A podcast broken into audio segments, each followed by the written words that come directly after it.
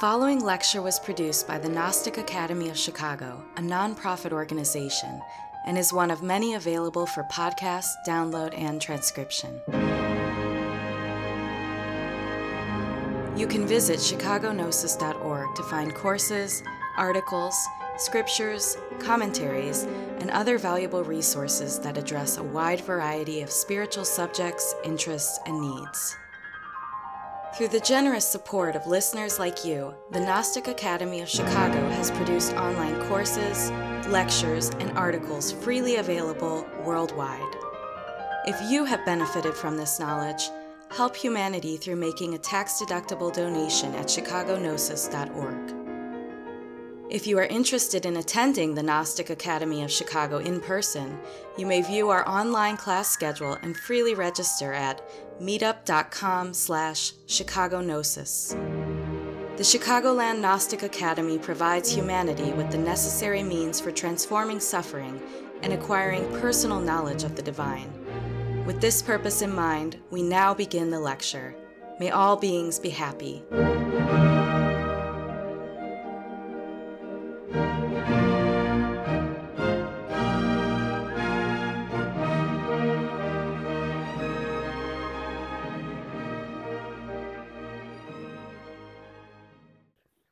All know the story of Judas according to the Gospels.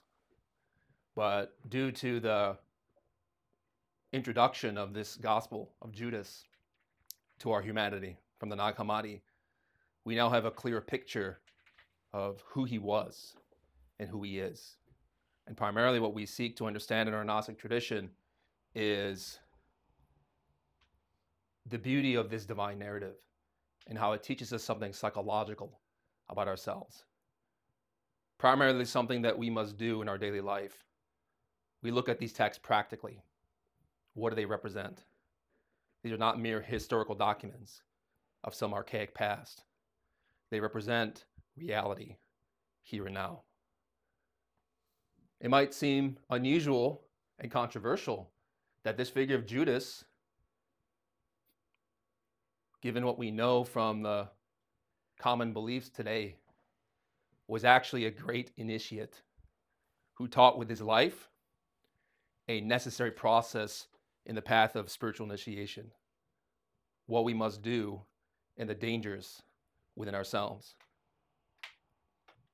It's important to reflect that any scripture is a narrative and that these represent principles. These principles are living, they are within us. They are not something dead or literal, historical. We say this because, given the, the novelty of the Gospel of Judas, we have a very different perspective about who he was. Primarily, that he did not betray Jesus, but merely played a role. He was doing his, his duty, which he did not want. He was told, You must play the role of Judas, the betrayer, who is a symbol of how in us, our own mind betrays divinity. We may be an apostle, a religious person, very devout, very spiritual, and yet in our minds and hearts and in our actions, we contradict the law. We love God, but we love passion more. And this is the great dilemma that we all face in the reality of this scripture. And so the Gospel of Judas hopefully may vindicate this misconception that narrative is something strict, literal, factual, a moment of the past. Instead, if you study something like a book or a drama or a play, we know that each character represents something deeply. And we don't get mad when an actor plays a role. We don't get mad at Joaquin Phoenix for playing a psychopath or Ralph Fiennes as a concentration camp commandant in Schindler's List. We admire their ability to express something very true. We don't condemn them. In the same way, Judas is an actor. Each of the 12 apostles represent parts of us that we need to understand and cultivate. And so, this drama, the passion of Christ, is something we have to live in ourselves. We have to become both the hero and the villain, or we are both hero and villain. And we have to understand the dynamics of all these shifting factors which manifest as we are discovering ourselves. Each of the 12 apostles of Jesus of Nazareth had to represent their role in the Christic drama. Judas Iscariot did not want to represent the role that fell on him. He asked for the role of Peter. However, Jesus had, had already firmly established the role that each of his disciples had to represent. Judas had to learn by memory the role that he had to represent, and this was taught to him by the Master Jesus himself. From Samael Aun Weor, Hell, Devil, and Karma. Therefore, Judas never betrayed the Master. And it's important to reflect if Judas is a symbol, what is he? He is our ego. He is our mind. He is lust. He is anger. He is pride. He is fear. He is temptation. He is us. He is the self that fights the adversary within our own psychological universe, our divinity who must work with and understand and comprehend. We also have to understand that if there were no conflict, if we did not have some type of defect to work on and eliminate, we could not extract wisdom because wisdom is born from contrariety, opposition, struggle. And so, what does Judas teach us? Literally in the Gospels, he hangs himself. He's teaching us psychological death. All that is not God must die so that we may be born again. The soul may be extracted from the shell of our own imperfections, which traps us and keeps us in a cage. The Gospel of Judas is related with the dissolution of the ego. The cosmic drama of Christ would be impossible to represent without the role of Judas. This apostle is then the most exalted adept, the most elevated amongst all the apostles of Christ, Jesus. Who is he? Let us break down his name. From the Greek, Judas, or Judah Iscariot. In Hebrew, we read right to left, Yehuda Ish Kariot. Yehuda, Judah. This is a divine name. This is the name of Christ, the Lion of Judah, the divine.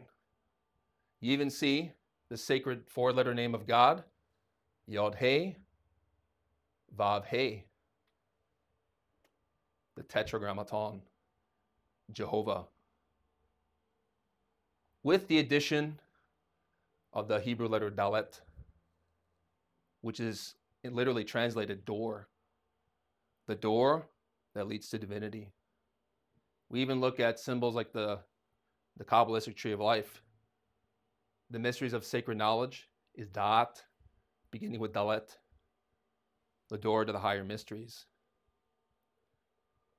Ish Keriot. Ish traditionally means man, and Keriot was a city in the Middle East. Judah, man of Keriot.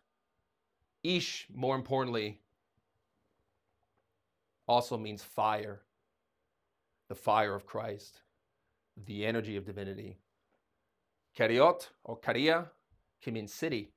So Judah, fire of the cities. But that fire is dual. That fire can warm up the kitchen or it can burn down our house. That fire is spiritual, and how we use it determines its purity or its imperfection. The name Judah is cited in the book of Genesis, chapter 29, verse 35. And Leah conceived again and bare a son, the twelfth. And she said, Now will I praise Yada, Yod Hava, the holy name of God, Jehovah. Therefore she called his name Yehuda, Judah. We know Judah is one of the most exalted tribes of Israel, 12 tribes, 12 zodiacal signs. Yehuda, Leo, the power of the light. Who is Judas in us? That light of Yehuda, which is pure above, enters us and is modified on our, based on our actions. What have we made Judas in us? We've made him into a devil. This card of the eternal tarot represents passion or the tempter. This is us, psychologically speaking, spiritually speaking. When we are filled with negative elements, egotism, we are demons. We don't reflect the light of Christ perfectly. We're like a prism. We channel that light and we condition it like a bottle, like a glass. When we're angry, we see through anger. When we're lustful, we see through lust. And so that light is modified in us, heaven above, but becomes diabolic based on our actions. This is the famous Lucifer, of which people are so scandalized. Luci ferus, from Latin, bearer of light. The word Lucifer is translated in the King James Bible from the original Hebrew, Hillel ben Shachar, which means glorified son of the dawn. That light is pure in heaven, but due to our mistakes, we've made him into a, a beast. How art thou fallen from heaven, Hillel ben Shachar, Lucifer, glorified son of the dawn? This is from Isaiah chapter 14. It's interesting that Hillel, meaning praised one, is also contained in the, in the word hallelujah. Yah is the Father, the divine. How do we praise Yah? How do we praise divinity? When we conquer our own lust, our own passions. When we conquer the demon in us, we eliminate the blackened sepulchre of our past we resurrect as a spirit. We purify ourselves. And therefore, hallelujah. Praise be to Yah. It's interesting that this devil figure, the tempter in us, is shown in the book of Job to be given permission by divinity to tempt him. The devil says, Truly, your son Job will blaspheme to your face if you let me tempt him. When I give him hardships and ordeals and struggles and suffering, he will curse you and he will not remember. And Jehovah says, The bet is on. Let us see if he is successful. Divinity allows this figure to tempt us. But why? We could not prove ourselves spiritually if we were not tested if we did not face the fire of adversity, the anvil of suffering, the smithery that forges the soul from iron through heat, cold, and extremes to become something perfect. The blackened coal of our mind must be, through intense pressure and ordeals, transformed into a diamond. This is the mystery of medieval alchemy.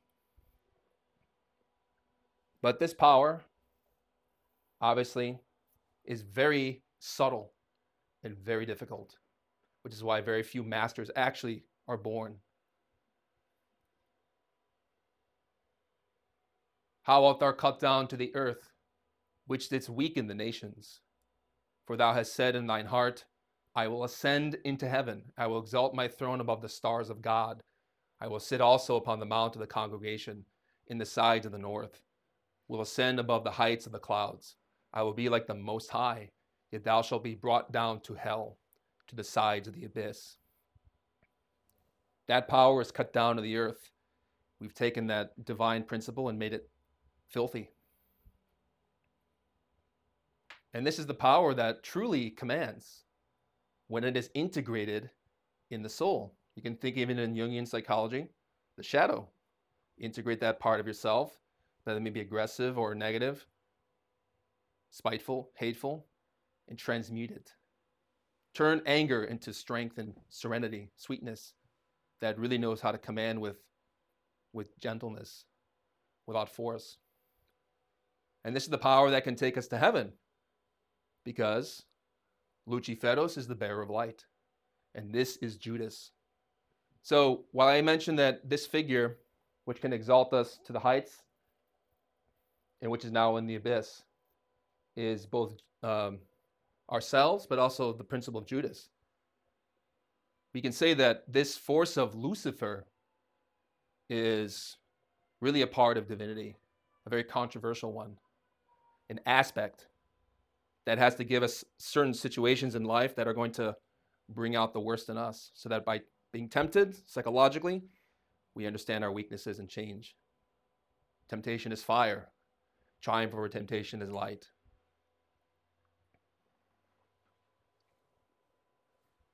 But this power is obviously very controversial.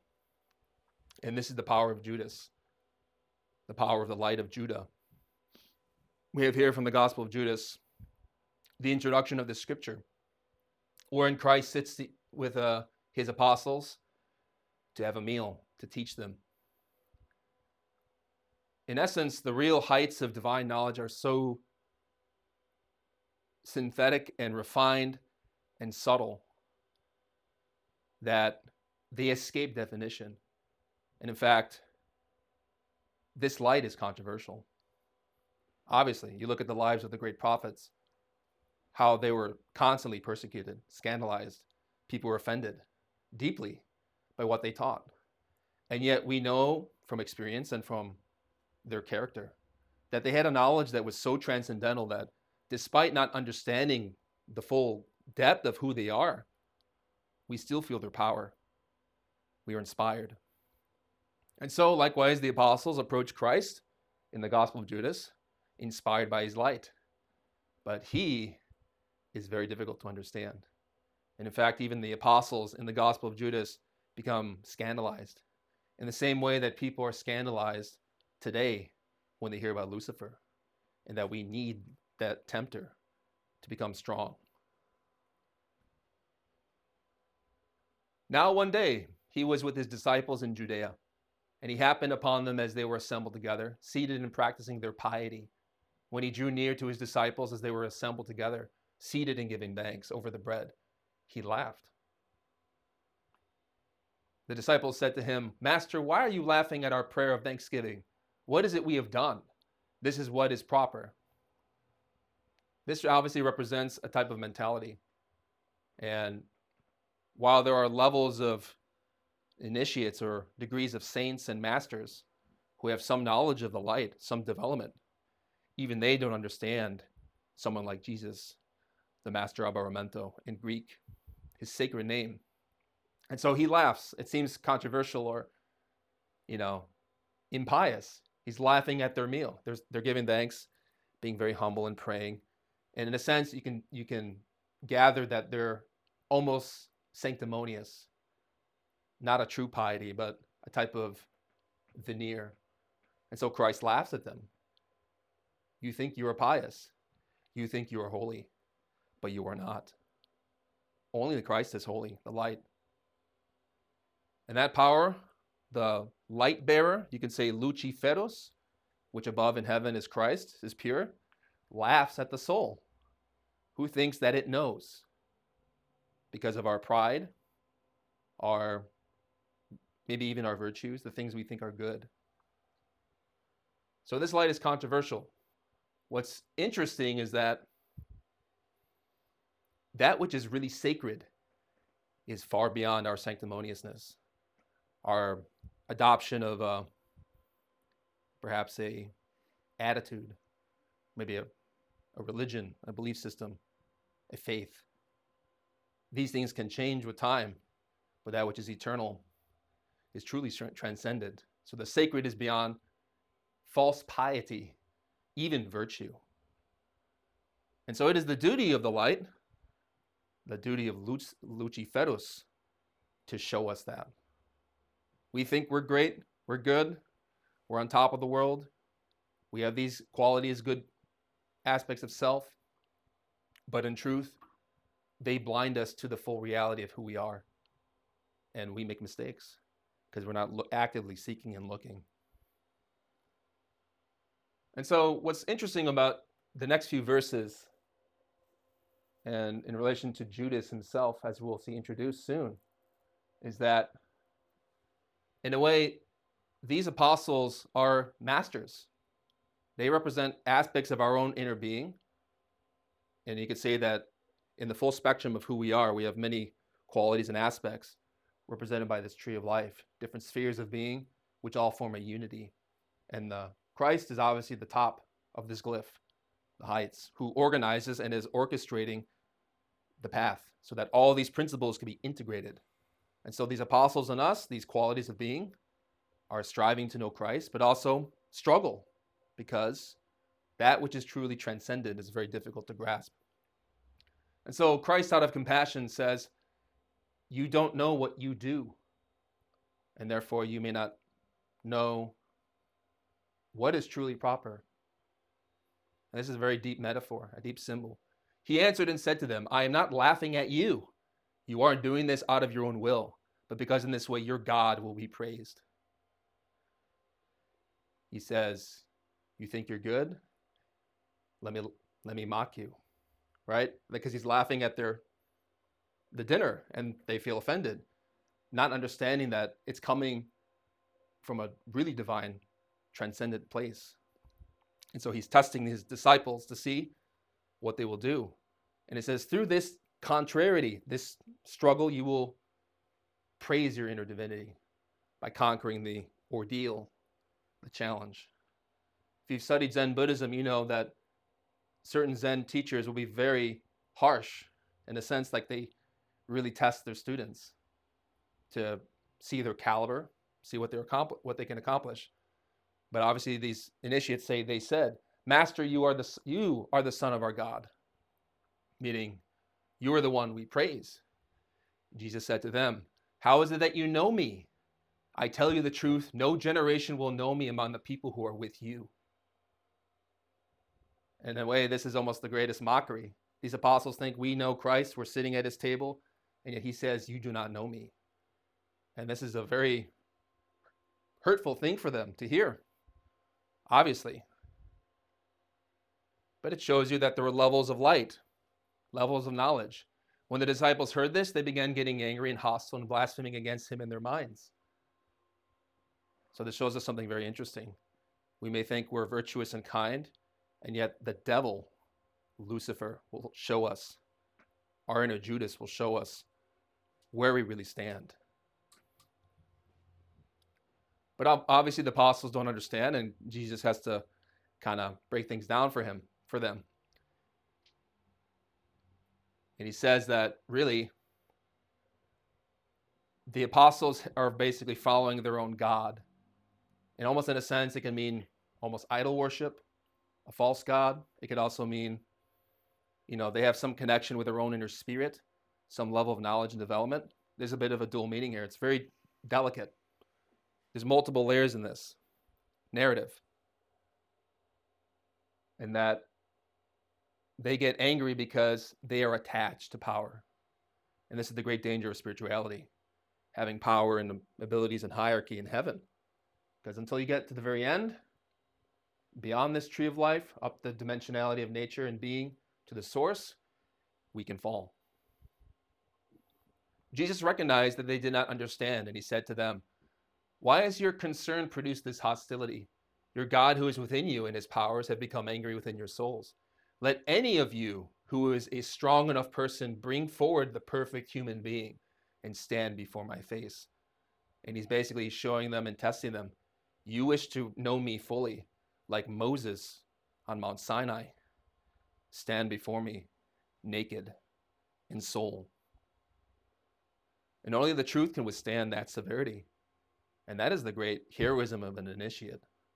To be willing to stand before divinity face to face, as stated in like Exodus in the Jewish Bible, to really commune as a perfect human being.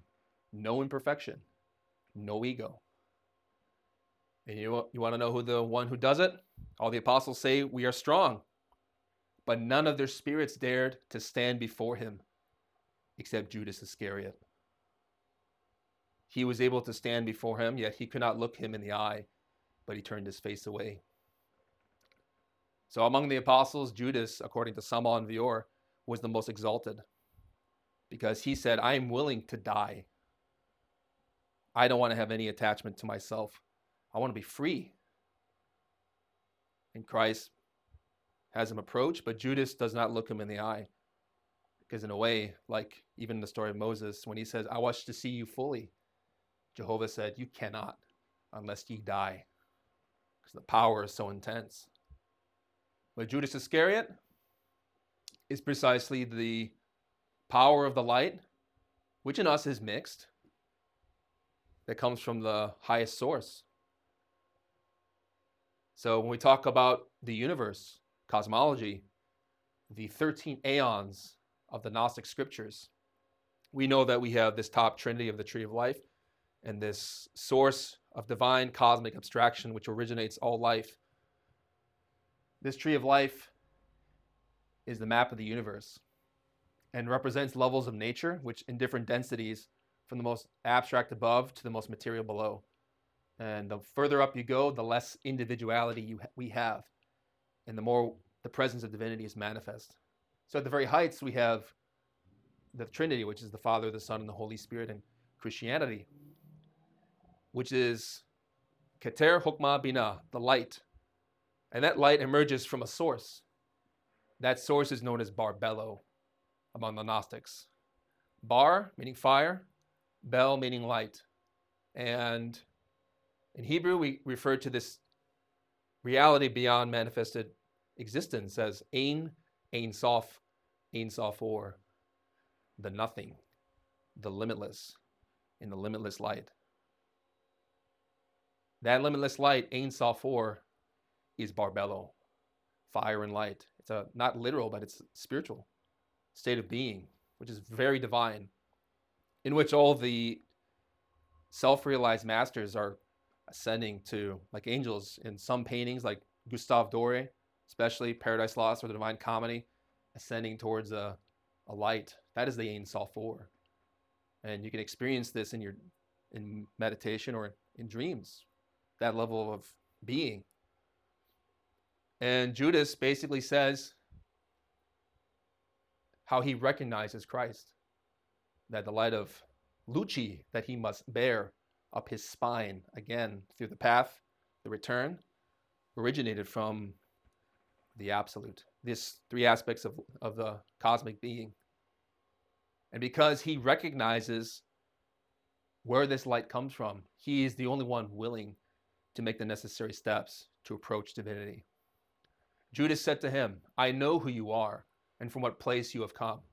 You have come from the immortal realm of Barbelo, and I am not worthy to pronounce the name of the one who has sent you. To really approach these heights, we have to radically die as an ego. And in a sense, the Master Judas is remarkable in this. I mean, the historical Master Judas, because according to Samael Aun Weor, over the centuries, he's obviously accrued a horrible reputation People mock him, ridicule him, crucify him, condemn him. And yet he doesn't have any qualm with it. Someone else says he is dead psychologically. He is really dead. No, cannot be provoked. And so he's helping certain souls internally very deeply because he is working to approach as the master in this universe the heights. But Judas in us is that light of the really the light of divinity, which while mixed and impure with imperfections, still recognizes the origin and wants to go back. So, this is the path of supreme mystical death, which is represented in the 13th arcana of the Tarot. We call this immortality. These hieroglyphs from the Egyptian pantheon represent principles of being, they represent ordeals and challenges one has to face in the work, but also the anecdotes, the solutions you see a man harvesting wheat with a scythe, and the scythe is a symbol of Saturn, of death. that we have to qualify in our psychological work by removing the chaff, the imperfections, so as that we can get the harvest. This is a spiritual symbol of alchemy. And Judas is an initiate who is attaining immortality because he is radically dead, dead as a self. And due to this, he is the most exalted initiate. Samael Aun Weor mentions in questions about the great work how this apostle, when I'm talking about the physical master Judas, is the most exalted among the 12. Judas is the most exalted apostle, the one who is most dead, the highest of all of them, after Jesus is Judas. To such an extent that it is said that the day the great Kabir, Jeshua ben Pandira, Jesus the Christ, enters the Ain, the unmanifested absolute, Judas will enter with him. Judas is sufficiently prepared to enter the Ain, the absolute. And this cannot be understood by secular people because they interpret the Gospels to the dead letter. So 13, the 13th aeon, the 13th repentance of Pistis Sophia, is this the origin. That is the height of heights, the goal. But to reach that point, one has to be have no self, only divinity there. And for that process, we have to work through a path of initiation to purify elements of our psyche as we gradually go higher, spiritually speaking, up levels of being. And it's also important to emphasize that to reach the ain, the nothingness, the void, the source, Barbelo, we have to, um, it's very difficult to do, very challenging. Few do it. But here we see that Judas, the master, obviously is getting prepared. And this is lastly why we study the necessity of temptation. So, as you saw briefly in the Gospel of Judas, we kind of set some parameters, of which we're going to elaborate in our next lecture. How, by understanding our own mind and how we are tempted and how we betray divinity in ourselves, we learn to confront our weaknesses. And only by confronting our weaknesses and our self in great ordeals, great crises, can we fully disintegrate imperfection and extract that which is pure. We whiten the brass. We polish the devil. The devil is all blackened in us. We polish him and we, he becomes Luciferos, bearer of light. Therefore, Judas has his gospel, the gospel of the dissolution of the ego. Thus, without Judas, there can be no cosmic drama. No. How could the cosmic drama be developed if there is no Judas? Meaning, if we don't face the faults of our mind in the worst circumstances, we can't grow. And therefore, it was necessary for the cosmic drama to be developed. So it was necessary for someone to initiate that drama, and that is Judas. So Judas, again, backtracking to the beginning, played a role. He played the tempter. And by giving him to the authorities so that he can live his passion, they taught through their body of flesh and bone a psychological work because this drama is a symbolic narrative.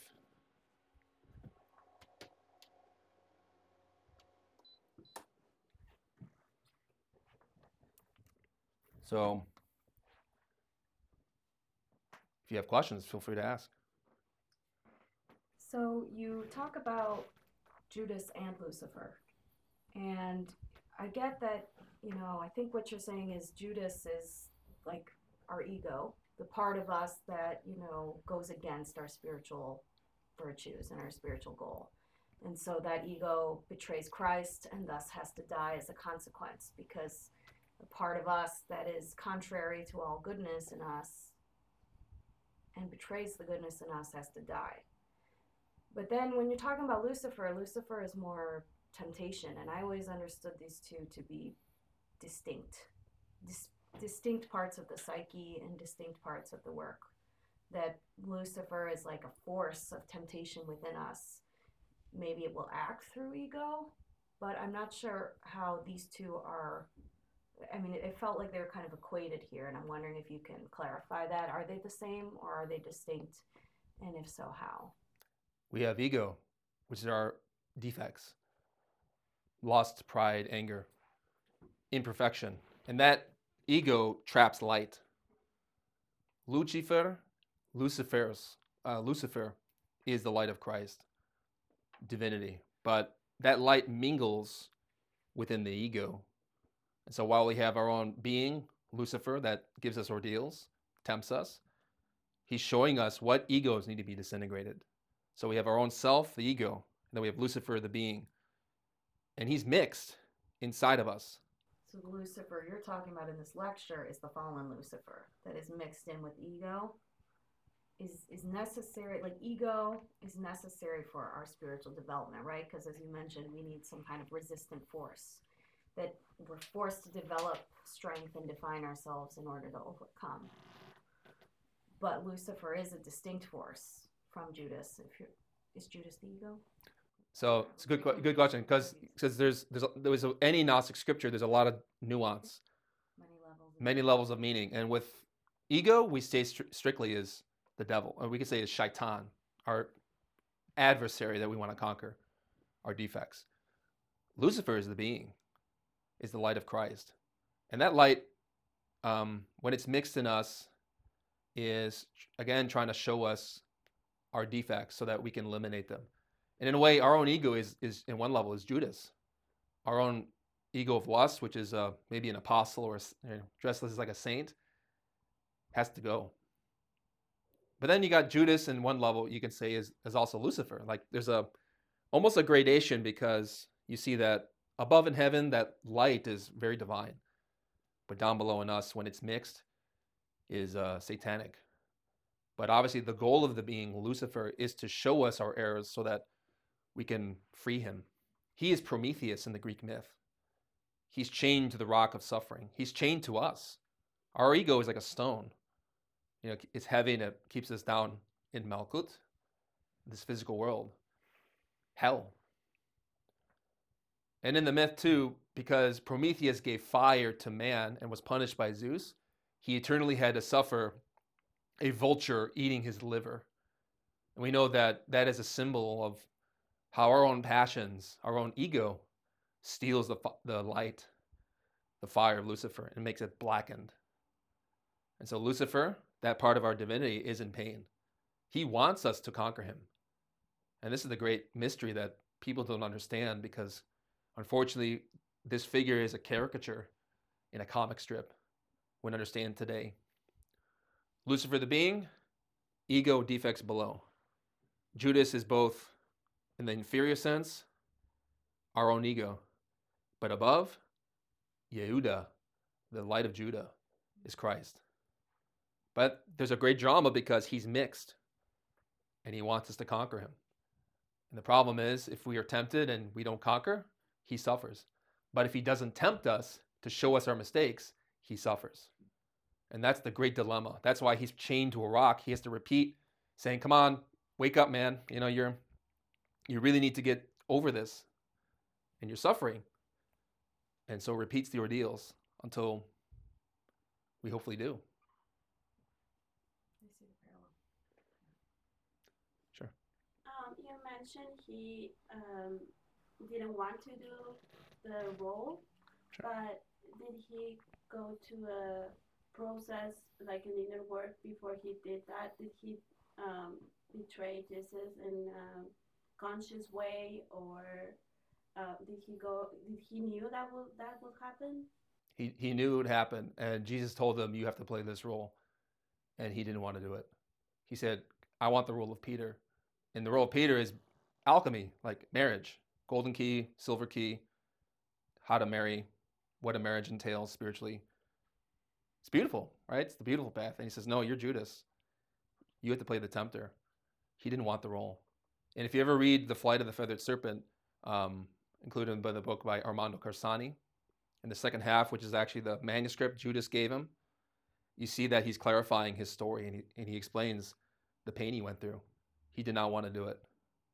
In a way, he did not he did not betray Christ, but Christ said, "You have to turn me into the officials, so that we can let this drama show itself and we can teach humanity." And even in that that book, Judas says, "When I handed him over to the authorities, it was like a mirror that reflected again and again into eternity." Because he said that action is a moment of transcendence. It's showing the drama that we all have to face. that is repeated again and again through any initiate who walks the path. So we call this lecture Transcendent Betrayal because through that process of confrontation and ordeals, we can find a way out. And in a way, Judas did not betray Jesus. Jesus told him, You have to do this, even though he really suffered for it. But because he was willing to deny himself and to do that action out of love, as painful as it was, that's the reason why he's able to go to the very heights. Because he renounced his own piety. So you mentioned um, his suicide was like the death of our psychological something of that nature. But when I was reading Samael Aun Weor, like suicide's like a real. I mean, it makes sense. I mean, God made you. It doesn't you don't you shouldn't have the power to take that away. So I'm wondering, like, how does that? You know, and then you mentioned that he goes kind of the highest, of, you know, divinity, but then he's by doing that act, it's kind of an act against divinity. So Symbol. playing that. It's a symbol. Okay. So Judas, the master, never killed himself. Okay. In the story, yes, it's a symbol that you have to hang yourself on the tree of knowledge. Okay. So it's a metaphorical death. But who do you hang? Ego. Okay. Hang pride, lust, anger, lust, The self. the self, false the false self, In order defects. to get to get to. Okay. All right. And you know, obviously that, you know, there's also in terms of mystical death, the death of oneself has been allegorized in many ways in different traditions. Even in the Japanese code of Bushido, where there was the ritual of seppuku, which literally was, you know, ritual suicide. That was a symbol before it degenerated. Now, obviously, you find that symbol in different uh, narratives or stories repeated again and again. It's not it's not glorifying suicide, but it's a it's a metaphor how that which we most love in ourselves has to go, and we have to be willing to face the pain of it to go higher. Two things. Um, with the uh, seppuku, the kaishaku, the guy that is that is it really suicide or is that you know what I mean? The there's a guy there's a guy that finishes. Yeah, and in the Japanese, in the Japanese, in the Japanese uh, tradition, basically, our mind has to be decapitated, spiritually speaking, in the same way that John the Baptist was beheaded. His worldliness had to die. But obviously, you know what happened with that tradition is that it devolved, degenerated. You know, these were symbols, but then people literally started to do these things out of you know misunderstandings.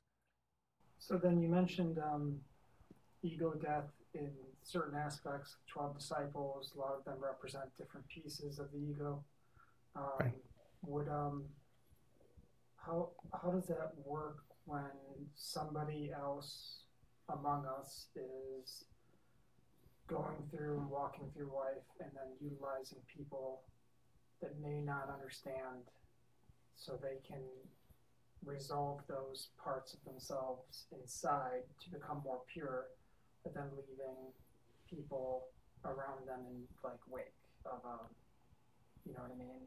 Like they're like ripping out the pieces of that other person. How does that? What is that? all- So, if I understand correctly, in a way, our own spiritual work that we're doing psychologically in ourselves can mirror events, right? Like what we're doing, what I, like if I'm working psychologically on my anger, then circumstances that involve other people, which are provoking my anger, is almost like a mirror. If I understand your You so, in a way, we face challenges in life, circumstances with other people that are orchestrated by Lucifer.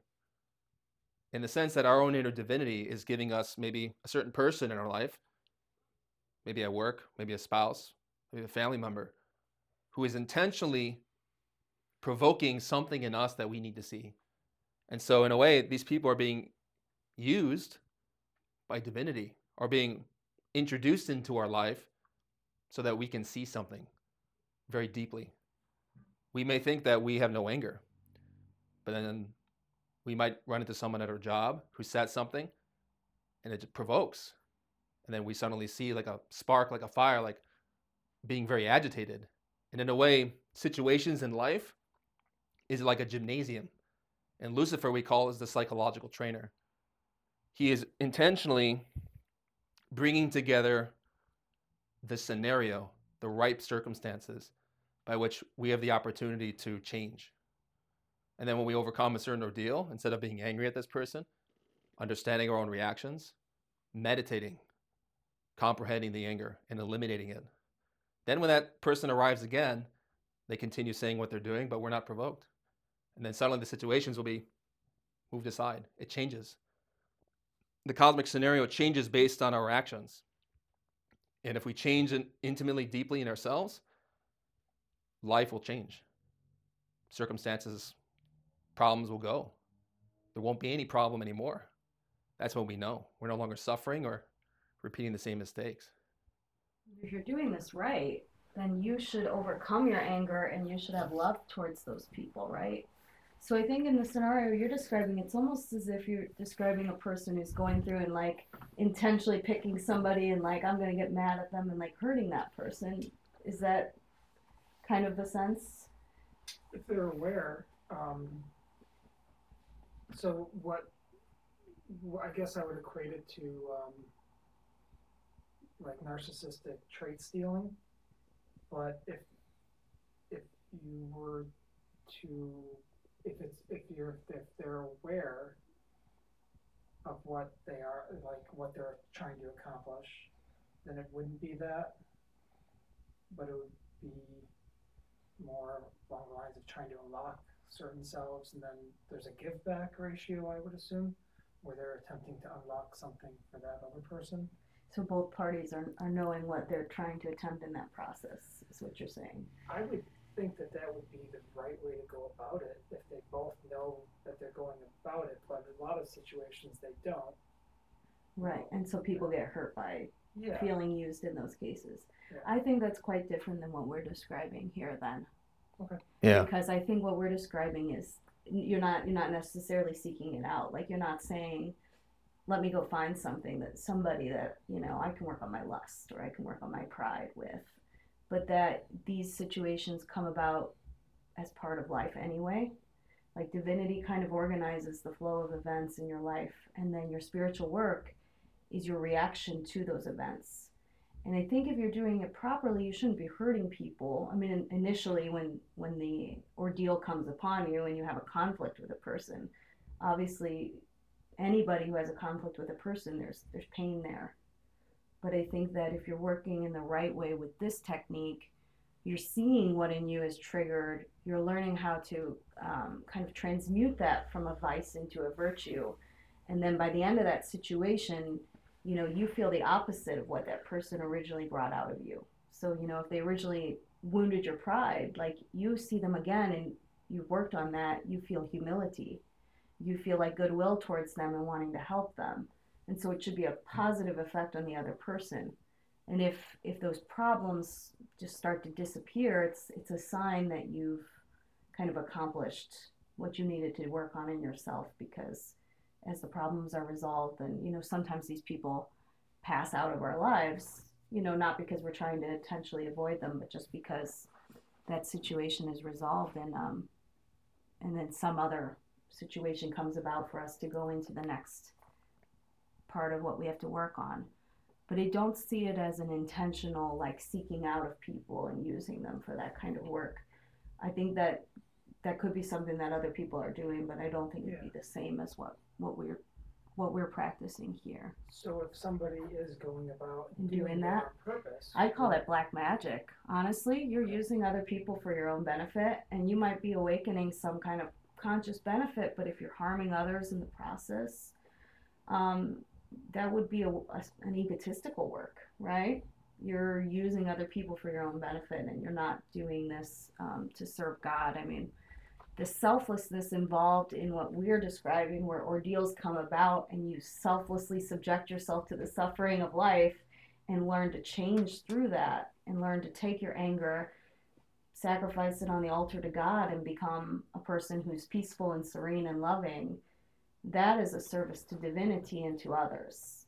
But just saying, like, I want to become a powerful, awakened, spiritual integrated person and then I'm going out and I'm seeking people and I'm pulling things out of them and leaving them in the dust as a result sounds more to me like it's driven by ego and pride, spiritual ambition, and wouldn't be defeats the purpose. yeah, it wouldn't be an act of white magic in that case. It'd be an act of What what black um, magic.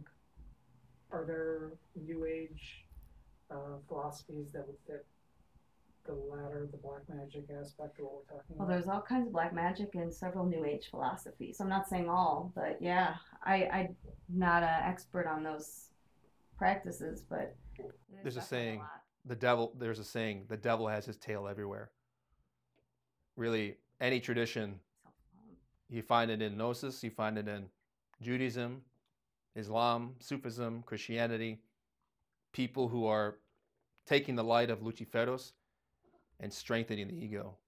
And what would be the proper response? In, protect yourself. protect yourself.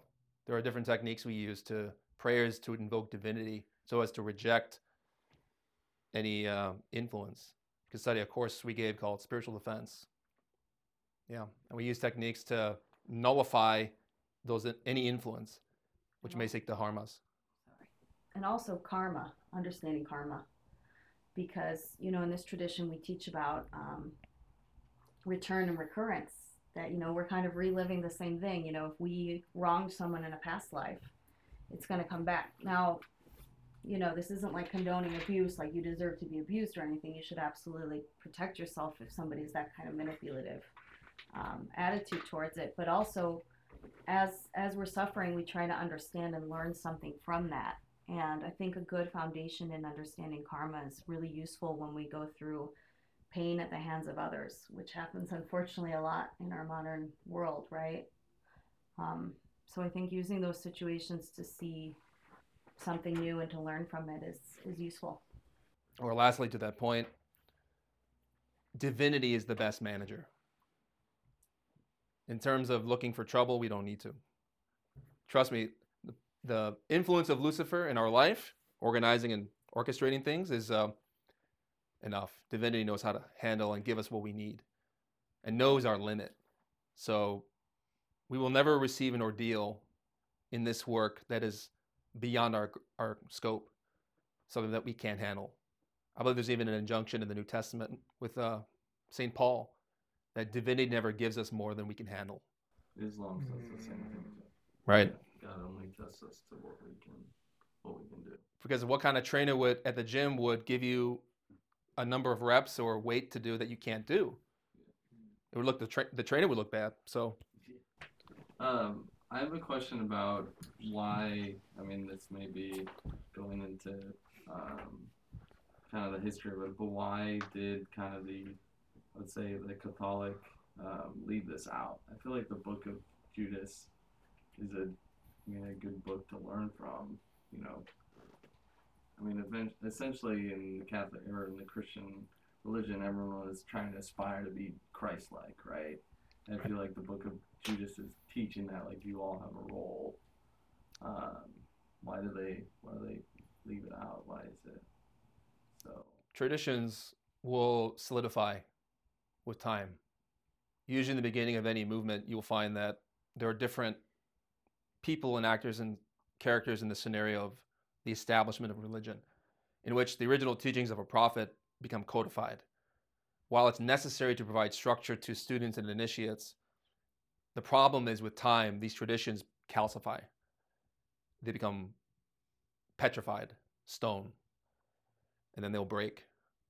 And over the millennia, traditions become, while a, a vehicle of divine teaching, imperfect. Maybe some parts break off, or some authors feel that certain aspects of a tradition do not correlate with what they interpret. And this has been the great problem with any faith. You find this happening in the Gnostic movement too. There are people who edit the works of Samael Aun Weor because they feel like some aspects of his, his writings are not palatable. And so they just leave it out. And they have a price that they will have to pay for that because if you deny people the full depth of a teaching from divinity, we are proving basically we're, we're like Judas, the ego. Mm-hmm. We're betraying the light. We love God, we love tradition, but in a sense, we're almost like Caiaphas. another demon, you know, the one who who led the per- prosecution against Jesus. He's a high priest. He's very attached to his religion and traditions, but hates Christ because Christ is the power of innovation. And it's a weird dynamic where you have this constantly renewing source, this transcendent aspect of being that manifests throughout time and culture. But obviously, the problem with culture and time is that people change and therefore they adapt or adopt or adulterate. And with the Catholic Church, while beautiful, beautiful tradition, there are many aspects of every religion that we respect because they're very sacred. They represent parts of divinity and teachings of divinity throughout time. And every group and people needs its uh, traditions and its its guidance. The problem becomes if we are not actively seeking to renovate our own understandings and deepen our experience and relationship with divinity, then we just get stuck in tradition. It's like we just repeat what someone said, or maybe we disagree, or we cut out certain things. And this is why with the Gospel of Judas is like this flies fat this flies right in the face of 2000 years of belief in that Judas was a traitor. And so that's a huge contradiction in a worldview. Mm-hmm. And there's certain comfort to be found in a belief system, which is fine. The problem becomes if we don't look at all the facts of what these all represent in context. You know, but in one sense, we respect all traditions, but you know, the Catholic Church, unfortunately, you know, they, you know, like at any movement, there's problems. Killed off the opposition, right? It's like it's like Dostoevsky and the Grand Inquisitor, right? Where Christ was, he, you know, Comes back. Comes- to the church is like, no thanks, we got it from here. and then at the very end, the Grand Inquisitor leaves the door open for him to leave, and that's the great ambi- ambiguity. The beautiful thing about that is that, at least while the Catholic Church has denied Christ, the door is still open, and that's the beauty of any tradition that there's remnants of teachings that are relevant, which is why in our school we study multiple sources, whether Hinduism, Kabbalah, Egyptian mythology, to extract the synthesis, the root. Sure. Um, you mentioned Caiaphas, and um, I think in some of the books, Samael Aun Weor talks about there being, you know, three traitors of Christ. There's Caiaphas, Pontius Pilate, and Judas, each representing a different evil. I think one of them is evil mind, evil will, um, and some third thing. Is there anything that you can um, tell us about that? Absolutely. So three traitors. Caiaphas, Pilate, Judas, Pilate, Caiaphas. We have what are known in Gurdjieff studies three brains: intellect, emotion, sexuality, instinct. So the last, so the last brain, the motor instinctive sexual brain, is a brain of action. So physiologically, we have aspects in our nervous system and our psyche, our body, that help us process food, energy, light. In a sense, a brain is not merely a physical entity, but it is a machine. It processes like an engine certain forces, both physical and spiritual. Our intellectual brain, when it malfunctions, when it doesn't work properly, when it arrives with its thoughts of justification, maybe we do something wrong and we wash our hands. I'm not responsible. That's Pilate. It's an authority in the mind that says, I'm right and I'm not responsible for what happened. We do this all the time. We have the demon of the emotional brain relating to Caiaphas. And Caiaphas is a type of malfunction of the heart in which one hates, but in a religious way. Because Caiaphas is a high priest. He loves tradition, his Judaism, but he hates Christ. In a way, that can be one of the most intense forms of, you know, malfunction, in which we love maybe our sense of pride and self over divinity. And lastly is Judas in the motor instinctive sexual brain, the demon of temptation, the demon of sex. I mean, the demon of, uh, is an apostle. In the when the motor instinctive sexual brain is not utilized for the spirit, when we don't use our energies for divinity, if we waste it through passion, we deplete ourselves. And that's temptation. Judas sells Christ for 30 pieces of silver. And silver alchemically relates to the moon, lunar forces. And we know that Christ is the sun, the source of life. And the moon is our own ego, our dead habits that we repeat again and again. So Judas is a demon of, of a desire who loves the sensations or attachments to sex at the expense of Christ. Because we know from the perfect matrimony that, you know, the sacred union can be transformed into a sacrament when we're born again. But if we love our lust more and we're not purifying ourselves, we're just Judas. So we betray God in all three brains intellect, emotions, and sex. And even Peter, when was asked during the crucifixion of Christ, Aren't you one of his apostles? He denies him three times. Before the cock crows twice, you shall deny me thrice. Three brains. And this is happens in every initiate. We maybe we use one brain more than the others in, in a wrong way. And that's why we're tempted in certain ways and we, we have certain weaknesses in certain aspects of ourselves. But we deny God all the time with justifying ourselves in the intellect, hating divinity by not doing what we need to do, mm-hmm. and being attached to passion. Three brains. But obviously, we use the three traitors in that way. You find it in all religions too. I mean, Masonry, the three traders of Hiram Abiff, the three daughters of Mara, the tempted Buddha. It's the same same teaching. But um, that's the malfunctioning of the three brains that we want to balance.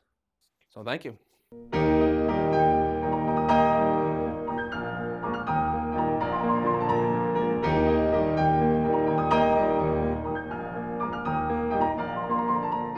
To learn more about the knowledge covered in this lecture, we invite you to study the books available through Glorian Publishing or GnosticTeachings.org.